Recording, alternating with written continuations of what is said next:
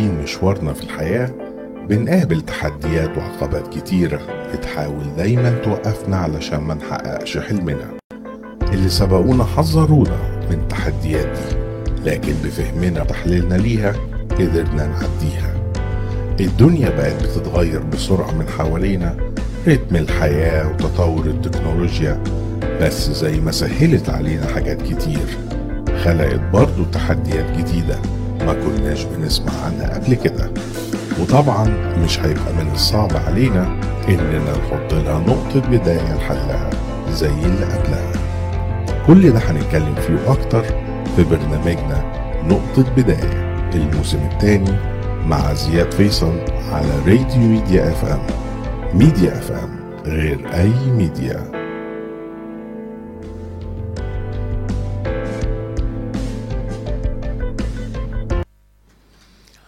مساء الخير اعزائي مشاهدي ومستمعي راديو ميديا اف ام في كل مكان، اهلا وسهلا بيكم وحلقه جديده وبرنامجكم نقطه بدايه. خلينا الاول قبل ما نبدا الحلقه نتكلم عن الخبر اللي يعتبر دلوقتي مكتسح في السوشيال ميديا عن المشكله المدرسه اللي موجوده بالمعادي والاحداث التطورات اللي موجوده فيها. للاسف الشديد تطورات الأحداث مش إيجابية، عندنا في حالات جديدة ظهرت أو ضحايا جديدة أطفال جداد في المشكلة اللي موجودة. بقى دلوقتي حوالي تقريبا وصلوا 4 أطفال حتى الآن، وغالبا دلوقتي أو مش غالبا أو أكيد دلوقتي لسه التحقيقات مستمرة وما نقدرش إن احنا نقر بوجود أو عدم هذه الحوادث إلا لما نتائج التحقيقات طبعا تطلع ونشوف ايه الاجراءات اللي هتتعمل. بس خلونا ننتهز الفرصه من خلال البرنامج والقناه ان نوجه رساله لكل المسؤولين على جميع المستويات ان فعلا لازم يقوموا بالتحقيق السريع والدقيق والوصول للمشكله الاساسيه والتعامل معاها بكل قوه وحسم وحزم ومحاسبه كل من هم مسؤولين في هذه المشاكل او هذه الاحداث، محاسبة شديدة جدا عشان يكونوا عبرة لناس كتير قوي والمدارس اخرى ممكن يكون فيها نوع من انواع التهاون في الاجراءات الامنية او الاجراءات المتابعة او الادارة، عشان نحاول ننتهم المشكلة دي ان شاء الله يا رب على خير ومتبقاش مجال تكرر فيه. نرجع تاني لموضوع حلقتنا النهاردة، هو هيعتبر استكمال الحلقة اللي فاتت عن ادائنا في العمل واداء الاخرين بره. ايه اللي احنا توصلنا له، ايه الاساليب اللي احنا شغالين بيها، كل ده اتكلمنا بتفاصيل عنه كتير قوي في الحلقه اللي فاتت علشان نعرف جوده المنتج اللي احنا بنوصل له والخدمات اللي بتبقى موجوده والتطور بتاعها بيبقى ماشي ازاي. ولكن كنا يمكن في الاول او زمان مش مهتمين قوي بموضوع الجوده زي ما احنا مهتمين دلوقتي بشكل، يعني عاوز اقول لكم ان هو بقى معيار اساسي في اختيارنا لمنتجات معينة من جهات معينة او اسواق معينة هي اللي بتقوم بالعرض ليها عن مثلا اماكن اخرى او حاجة، عشان معيار الجودة. الجودة بقى يتحط تحتيها دلوقتي 100,000 خط سواء محليا او عالميا. ولو تفتكروا حتى كنا بنشوف اعلانات يقولك المنتج ده في الحاصل على الايزو مثلا 9001 27001 وارقام كتير تانية. ايه موضوع الايزو؟ ايه موضوع الارقام دي تمثل ايه؟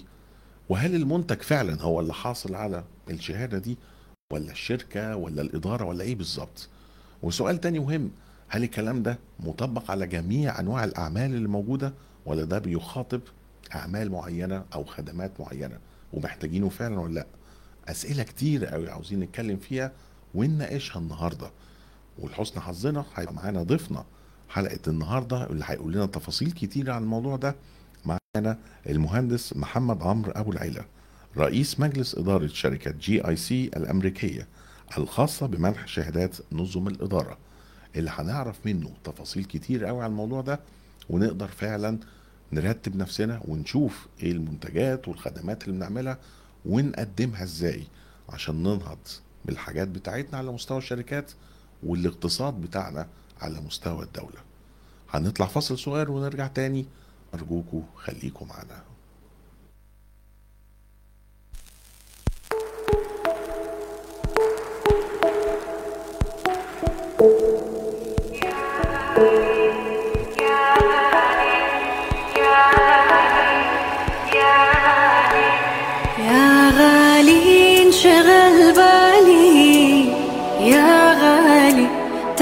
بحالي يا غالي يا غالي، انشغل بالي يا غالي، تاب حالي يا غالي، ليش قلبك نساني، جفاني زماني، ليش قلبك نساني، جفاني زماني يا غالي، انشغل بالي يا غالي، تاب حالي يا غالي يا غالي، انشغل بالي يا غالي، تاب حالي يا غالي يا غالي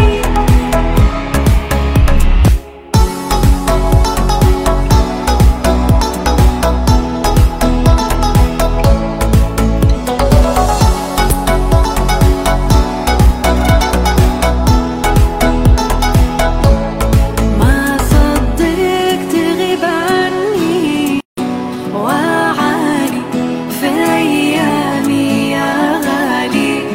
ما صدقت تغيب عني وعالي في أيامي يا غالي، ما صدقت تغيب عني وعالي في أيامي يا غالي، وانت تدري حبيبي ما اقدر على فراقك، وانت تدري حبيبي ما اقدر على فراقك، انت معنى حياتي وجودي غرامي، انت معنى حياتي وجودي غرامي يا غالي، شغل بالي يا غالي، تاب حالي يا غالي يا غالي، انشغل بالي يا غالي، تاب حالي يا غالي يا غالي يا غالي غالي غالي غالي غالي غالي غالي غالي غالي غالي، تعب حالي يا غالي غالي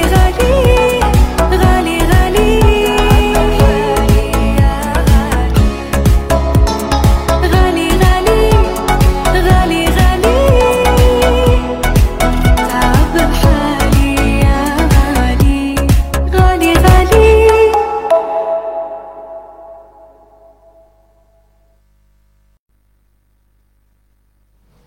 اهلا بيكم مره تانية بعد الفاصل، ونرحب بضيفنا النهارده المهندس محمد عمرو أبو العيلة. مساء الخير مهندس محمد. مساء الخير يا استاذ زياد، واخبارك ايه؟ وان شاء الله الدنيا تبقى كويسه معاك. الحمد لله الدنيا زي الفل، كله الحمد تمام. لله.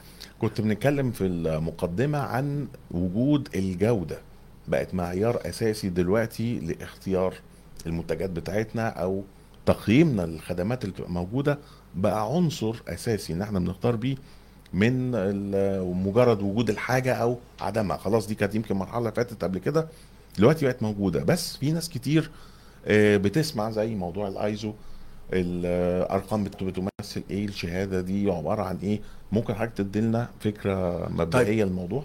حابب في البدايه بس نقول كلمه ايزو يعني ايه. ايزو اختصار انترناشونال اورجانيزيشن فور ستاندردايزيشن، يعني المنظمه الدوليه للمعايير او المقاييس. ده اختصار كلمه ايزو. تمام. المنظمه دي عدد اعضائها 163 هيئه وطنيه، 163 دوله. تم انشائها سنه 1947، واصدرت حتى الان 22,919 وثيقه في جميع المجالات، سواء مجالات التجاره، الصناعه، الزراعه، في جميع المجالات. فدي المنظمه في البدايه. نتكلم على حته نظم الاداره. نظم الاداره ملهاش دخل بالجوده، يعني في نظم اداره جوده، ونظم اداره بيئه، وفي نظم اداره السلامه والصحه المهنيه. ففي يعني ممكن هتقول ان إدارة هي التخصصات وليها كل حاجه فيها عدد الشهاده بتاعتها. كبير جدا من نظم الإدارة لكل مجال، فكل شركة بتختار نظم الإدارة المناسبة ليها اللي عايزة تطبقها. الفكرة ان نظم الإدارة اللي بيتم إصدارها من الأيزو دي نظم إدارة عامة، بمعنى ان مصنع ممكن يطبقها، شركة طيران تطبقها، ممكن فندق يطبقها، ممكن مكتب محامي يطبقها، يعني على مستويات كتيرة ومختلفة. مش بنتكلم على حاجة حجم بالظبط، ده اللي عاوز اقوله، ان يبقى سكيل كبير او سكيل صغير، لا او تخصص معين، لا مش جميع التخصصات، جميع المجالات، جميع السكيلز اللي هي حجم العمل، حجم العمل، المنشأة نفسها، المنشأة، جميع الجهات دي ممكن تطبقها. الفكرة بقى في في في في النظم الإدارة انك انت الاول بتتطابق مع القوانين والتشريعات اللي موجوده في البلد اللي انت فيها، ده متطلب رئيسي طبعا، ده متطلب رئيسي. الباقي جايد لاين، يعني يقول لك انت هتعمل ايه وانت اللي بتقرر هتحطه ازاي وتعمل الكنترول ازاي. بمعنى ايه الحته دي توضيح اكتر؟ المنتج الصيني، ناس كتير يقولوا المنتج الصيني، احنا عندنا ثقافة هنا المنتج الصيني عاوز حاجة 3 مليم، روح على الصيني.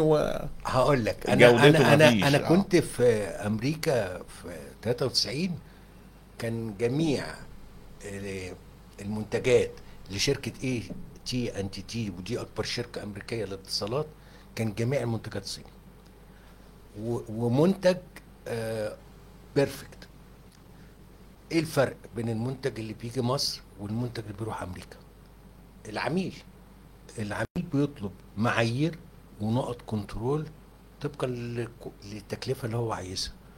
انا في مصر بنطلب منتج بيتباع باكس، انا كمورد اروح اقول له انا عايزها بنص اكس، بنص ثمنها، هو مش هيقول لي لا، هو هيغير في نظم الإدارة بتاعته بحيث طول الوقت يديني المنتج اللي أنا طالبه طبقا لمتطلبي بنص إكس. فمعنى كده، ويمكن الدولة انتبهت في الفترة الأخيرة لموضوع المنشأ، بلد المنشأ وإيه الشركة، عشان تعمل كنترول على الواردات اللي بتخش مصر، لأن كان في الأول أي مورد ممكن يدخل أي حاجة بأي مواصفات وبيبيع، وفي الآخر المصنع بيكسب، المورد بيكسب، الوحيد اللي بيخسر المستهلك النهائي، المستهلك الأخير.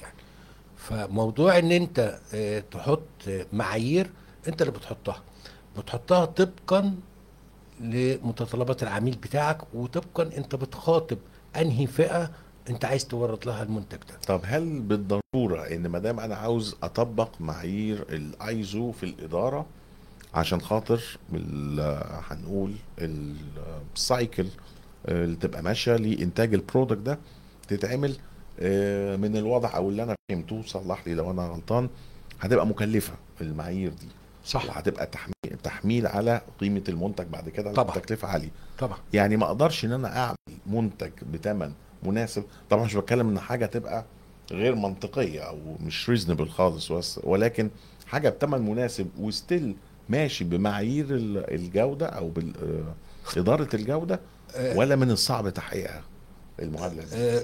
هو سهل تحقيقها لو انت حطيت برسنتج للبروفيت، بمعنى لما بتيجي تتعامل مع الجهات الانترناشونال يقول لك ايه، اعمل لي بريك داون للكوست، قسم لي التكلفه بتاعتك بتتم ازاي، العماله بتاخد قد ايه، الرو ماتيريال قد ايه، الخامات يعني سوري بتاخد قد ايه، وانت عايز بروفيت قد ايه. فبالتالي هنا السعر اتحدد، هو بياخده منك، بيبص لها ممكن من الاخر الاول، لو بشوف البروفيت او المكسب بتاعي برضو. فبالتالي ابتدي اقسم، اشوف ايه القدر اوفره شويه. زي كمثال مصنع البي ام دبليو ومصنع الجيلي، ده واخد نظم إدارة الجودة وده واخد نظم إدارة الجودة، ده معناه ان الجهة المنحة هنا احسن من هنا؟ لا، هو حاطط معايير ونقط كنترول في البي ام تختلف عن المعايير ونقط الكنترول اللي حاططها المصنع التاني، فبالتالي التكلفة هنا اختلفت والتكلفة هنا اختلفت. فموضوع التكلفة او الجودة تكلفة، حتة ان انت تقول انا هاخد منتج رخيص بتكلفة قليلة، اعتقد مش هيبقى كلام دقيق. فلازم عشان تاخد جودة كويسة ومنتج كويس لازم تتأكد من الشركة اللي بتصنعه. زي ما انت قلت في البداية، دلوقتي في اعلانات كتير بتعمل تضليل، يقولك الشركة حاصلة على شهادة الايزو. ايه علاقة شهادة الايزو بالمنتج اللي انت بتطلعه؟ كتير فعلا بيتقال ان المنتج ده حاصل على الايزو مثلا كذا، يعني ويمكن كتير مننا ما بقاش عارف ايزو مثلا كذا. يعني من الواضح ان الرقم ده مش بيمثل سنة، ان مثلا ده حاجه اللي هي بتاعت السنه دي. لا هو الارقام دي ليها دلالات اكيد معينه. الايزو 9001 ل 2015 دي خاصه بنظم اداره الجوده، ال 14001 ل 2015 دي نظم اداره الجوده البيئه، ال 45000 البيئه، ال 45000 2018 دي خاصه بنظم اداره السلامه والصحه المعنيه. وفي بقى بالنسبه لنظام اداره سريه المعلومات، في نظام ل الفود سيفتي اللي هو سلامة نظام إدارة سلامة الغذاء، ودي وصفة بقت متطلب في مصر حاليا. يعني في هيئات دلوقتي بتراقب على سلامة الغذاء، ودي مواصفة بقت مهمة وموجودة موجودة وناس كتير بتطبقها بتطبقها.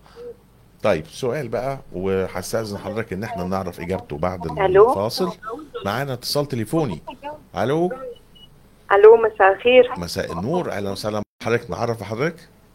انا هدى، اهلا بيك يا زياد. اهلا وسهلا بحضرتك، ايه الاخبار؟ اهلا بيك، الحمد لله تمام. انا بحيي دكتور عمرو ابو العيلة مع حضرتك. انا يعني انا اعرفه شخصيا وكنت اشتغلت معاه قبل كده، فانا عايزه اقول لك ان انت يعني النهارده معاك ضيف مهم جدا وانا بعتز بيه شخصيا يعني، وهو طبعا من افضل الناس اللي فعلا بيتكلموا في الجوده، وانا هكون مستمتعه معاكم فعلا بالحلقه النهارده. ده انا اكيد وحريص جدا فعلا يعني نحاول نطلع باكبر قدر ممكن من المعلومات في الحلقه النهارده ان شاء الله.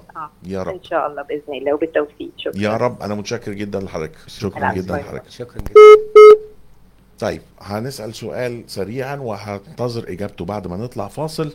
يا ترى ايه بقى الاجراءات اللي بتعملها انا لو شركه دلوقتي وباجي بقول عاوز ان انا ابقى عندي شهاده الايزو في مجال مثلا البيئه او الاداره بتاعه البيئه او في السيستم الامني او كده، ايه السايكل نفسها بتمشي ازاي او الدوره نفسها بتمشي ازاي اللي انا اقدر بعد كده اخرها احصل على الشهاده دي؟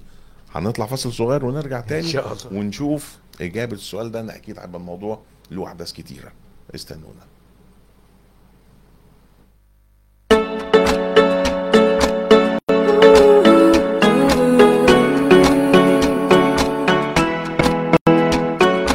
شكله مش موضوع بسيط، في غدر وفي حوارات، ده انا بسهر بالساعات، كل ده بيحصل اوقات. حاسس اني كده ابتديت ابقى رومانسي وضعيف، ليه نومي بقى خفيف، كنت لما بنام الجمال عدى الكلام، تضحكيلي وتاخدي كام، ادفع العمر اللي جاي بس وتردي السلام.